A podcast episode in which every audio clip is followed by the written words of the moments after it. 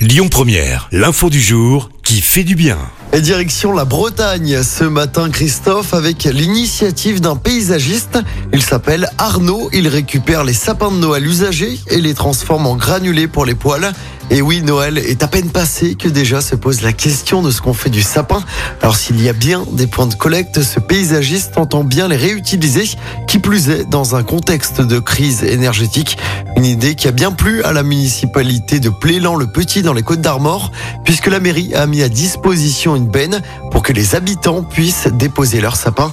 Arnaud vient ensuite les récupérer et les transforme lui-même.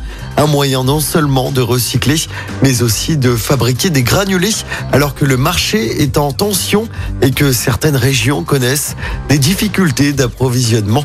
Pour se faire une idée, entre 2020 et 2021, les ventes de poêles à granulés ont augmenté de 40%. Pour les chaudières à granulés, on passe à 120%. Écoutez votre radio Lyon Première en direct sur l'application Lyon Première, lyonpremière.fr et bien sûr à Lyon sur 90.2 FM et en DAB+.